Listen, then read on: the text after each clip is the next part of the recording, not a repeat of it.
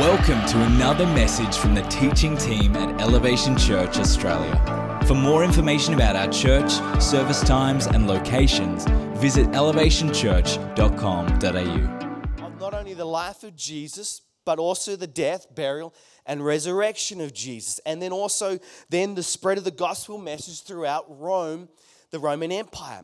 How do we know that this is the reason for Luke's gospel and the book of Acts? Well, Luke tells us himself in Luke 1. He says this in Luke 1, 3 and 4. With this in mind, since I myself have carefully investigated everything from the beginning, I too decided to write an orderly account for you, most excellent Theophilus, so that you may know the certainty of these things that you have been taught.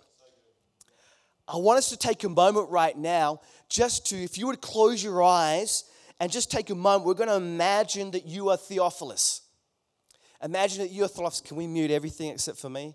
Imagine that you are Theophilus at the moment. And in reading the Gospel of Luke, you're mesmerized by his account of the life of Jesus.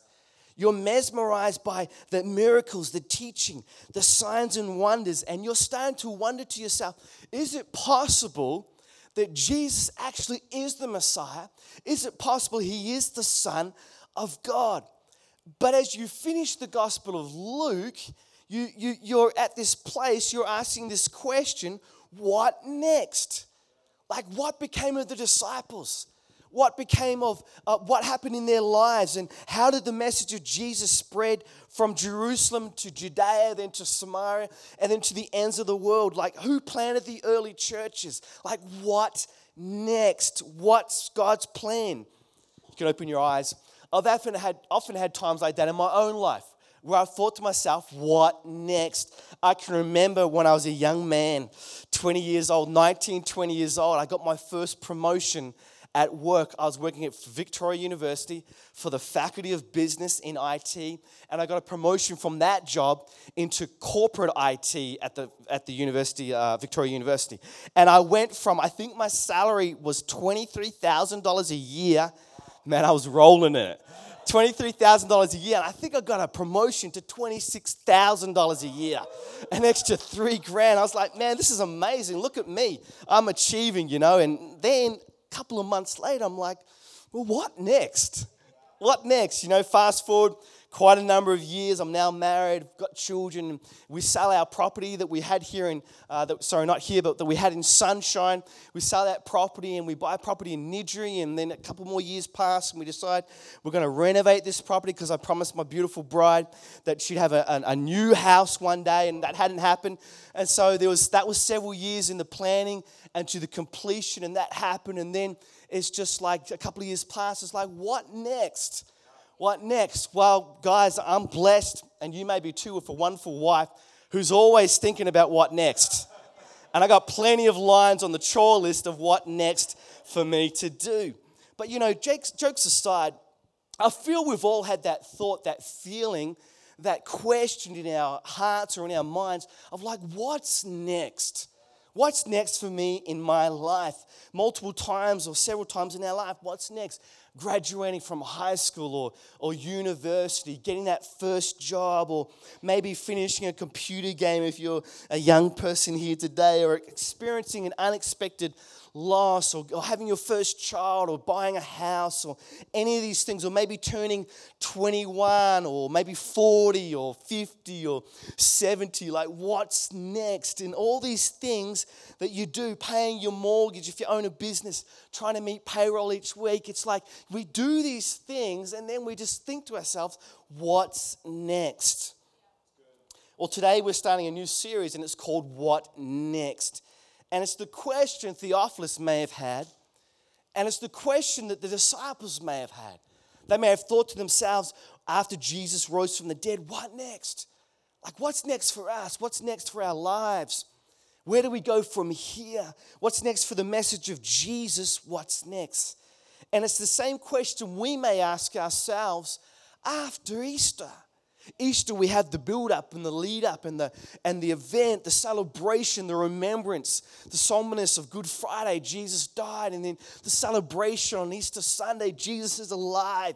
He's risen from the dead, and we remember those things. And then Easter Monday comes, and then Tuesday, and then, then it's Thursday, and then normal life starts to happen. We go back to the mundane, and the question arises what's next? What's God got for my life? What does God have for our church? What's His next for me and for us? Well, over the coming weeks in April, we're going to unpack after Easter what's next. We're going to unpack what happened and I believe what God wants for us. And I pray that as we lean in to God's word, as we lean into the Holy Spirit over these coming weeks, that we would hear, that we would see, that we would experience, and that we would find a, a satisfaction to sometimes the question of what next in finding out what God's next is for us. Let's pray right now. God, today, we just give you praise and glory. We thank you, Lord. You are a risen Savior. But Jesus, as the time progressed and we asked the question, what next? I pray as we study today, as we read your word, that we will find a, a glimpse, that we will find an answer to that question in Jesus' mighty name. And everyone said, Amen. Amen. Turn to the person next to you and say, I'm so glad I'm in church this morning. It's great to have you here. You know, it's tempting to think that maybe God's work ended after Easter. Jesus rose from the grave and then he ascended and he went to heaven. But as we mentioned last week, Jesus actually spent a number of days, weeks after the resurrection here on earth. We just read it earlier, Acts 1 to 3.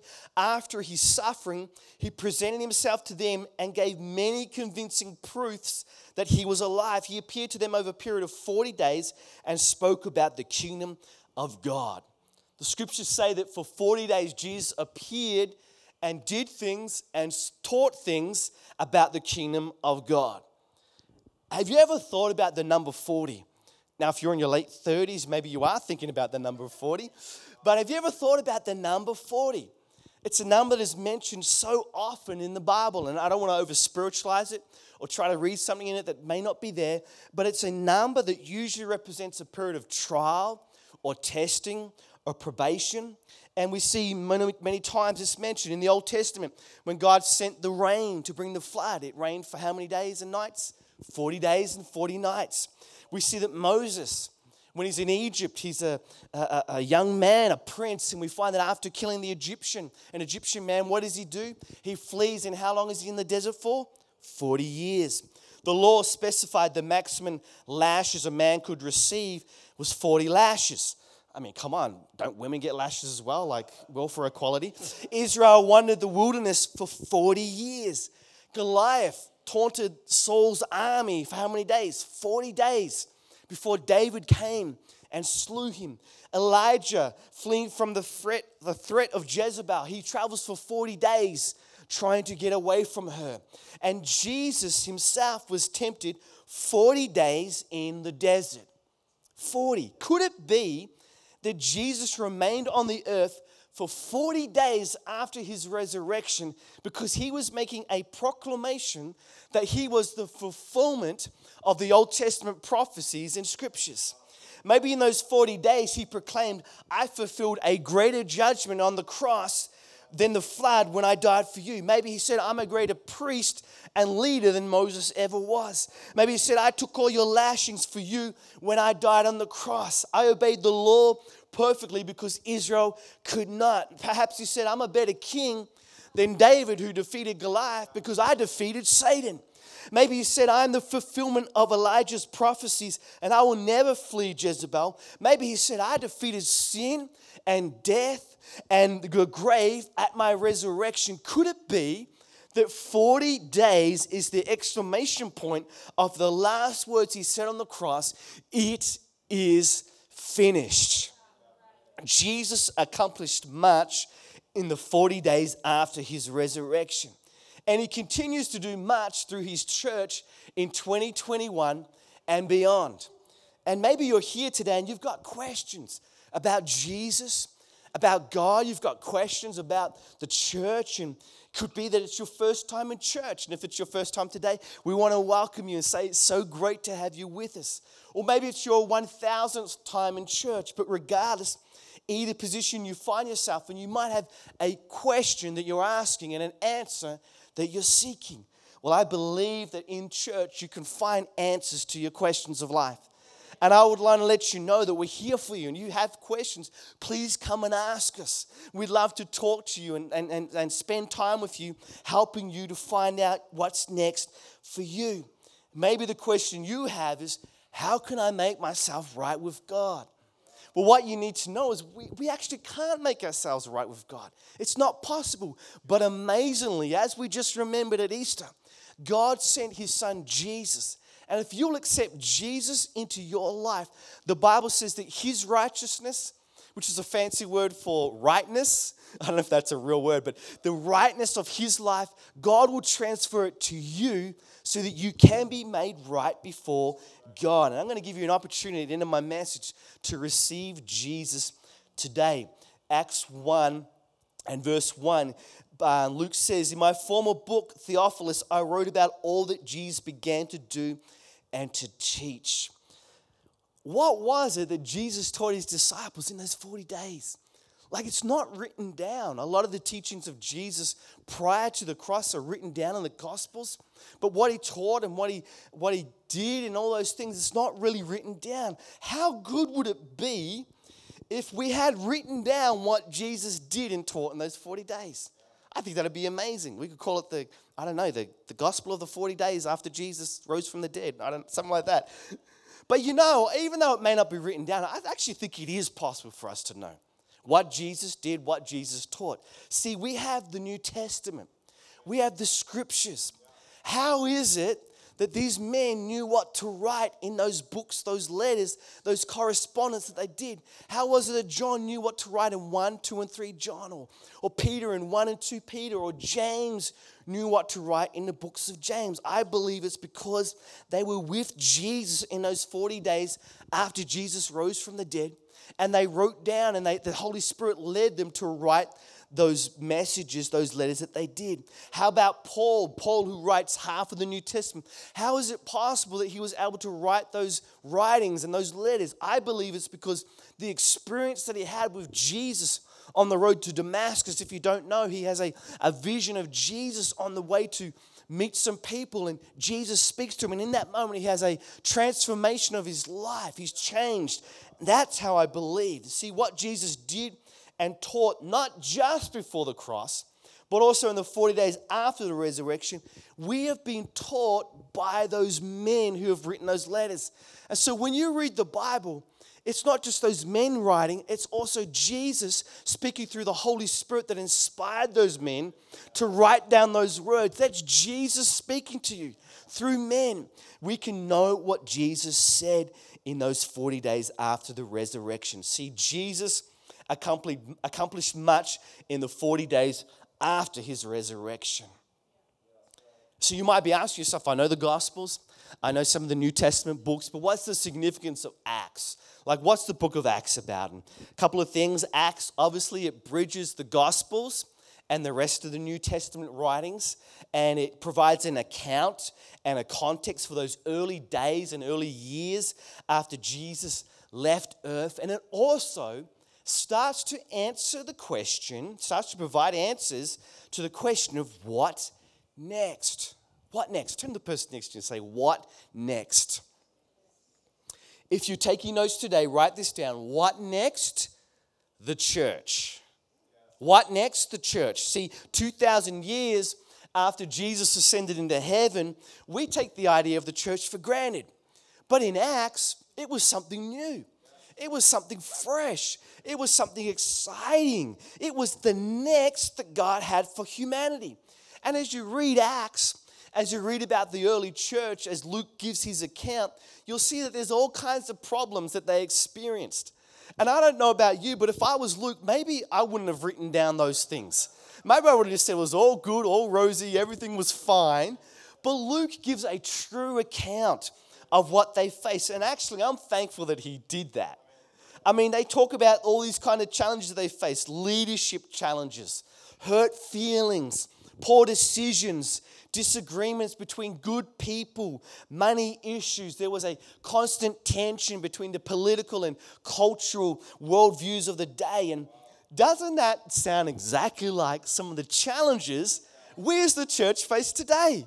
the challenges the church faces, the challenges that we face in our day to day life. So be encouraged that what we face is not unique to us or this time or to Elevation Church or to the church capital C. What was true then is true now. Good news. What we experienced, the disciples experienced. Doesn't that bring some thought of like, wow, I'm going through what they went through? This is awesome, God. This is great. See, what's amazing is that despite all those things, bickering and fighting and money issues and who's going to do this and that and you know all these types of things. In spite of all those things god built his church in spite of the early church and in spite of us today here in 2021 god is building his church. See god takes us broken hurting conflicted people and he uses us to build and to make his church. I love what Matthew says in Matthew 16 18. And I tell you that you are Peter, and on this rock I will build my church, and the gates of Hades will not overcome it. Now, I know Jesus is talking to Peter there. He specifically mentions Peter, but I believe just as true it was that he was speaking to Peter, I believe it's just as true that he is speaking to you today as you sit in those chairs that Jesus is saying, I will build my church upon you, upon us, and hell shall not overcome and prevail against it.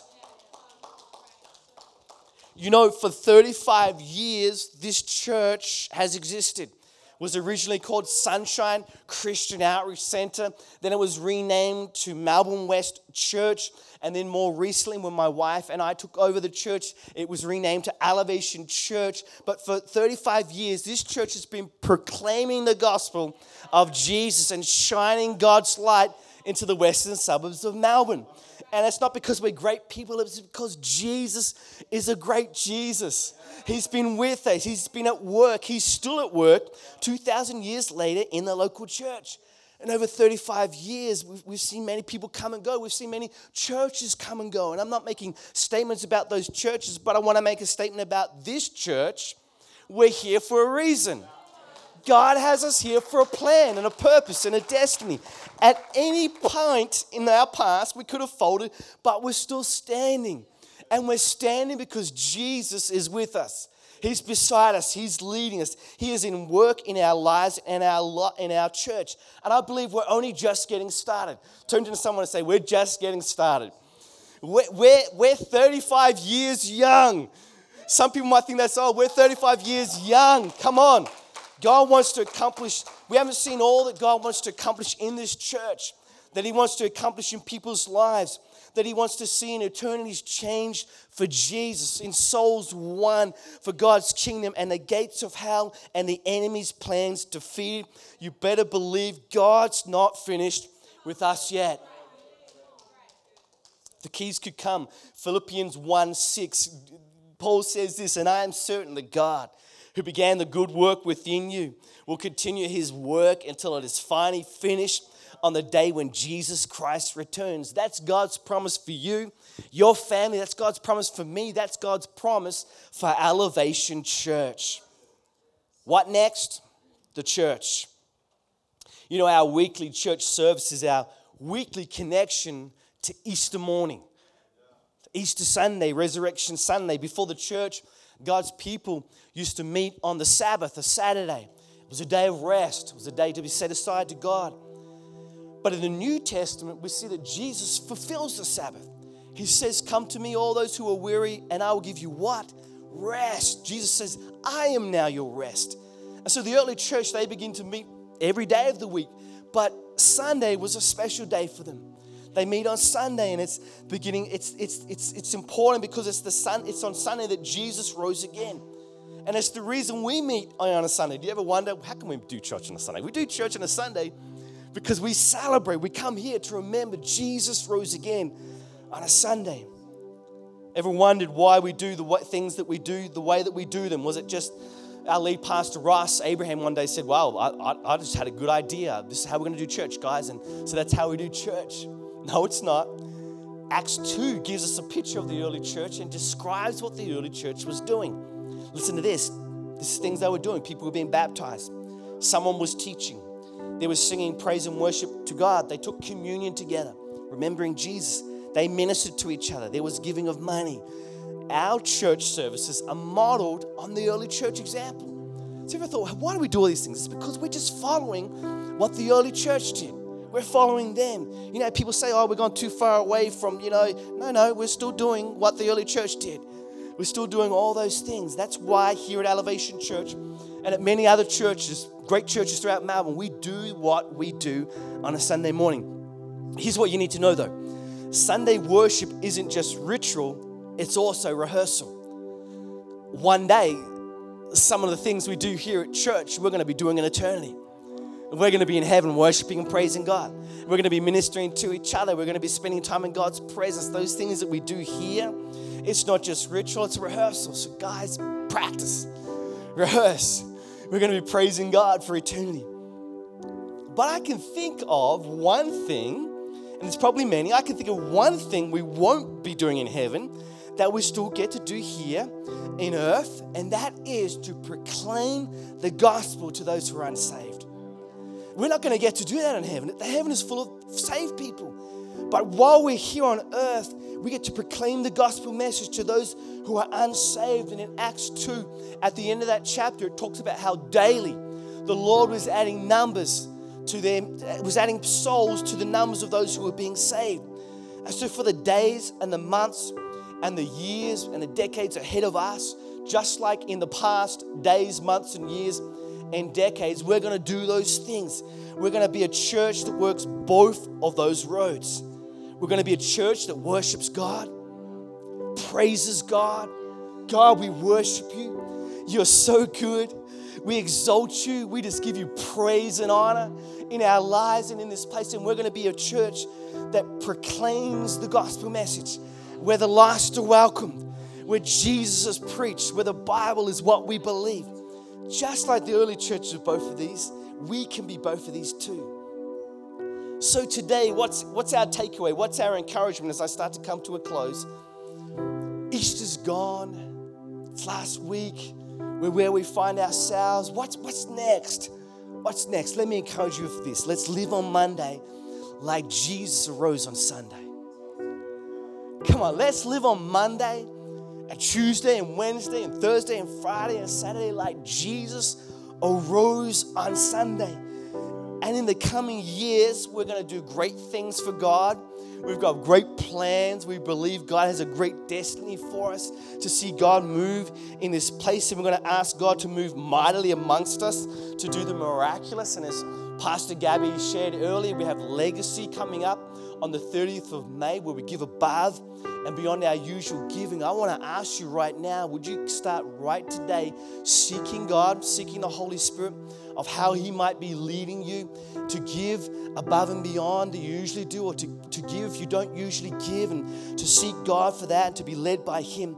And we're going to leave a legacy. We want to leave a legacy.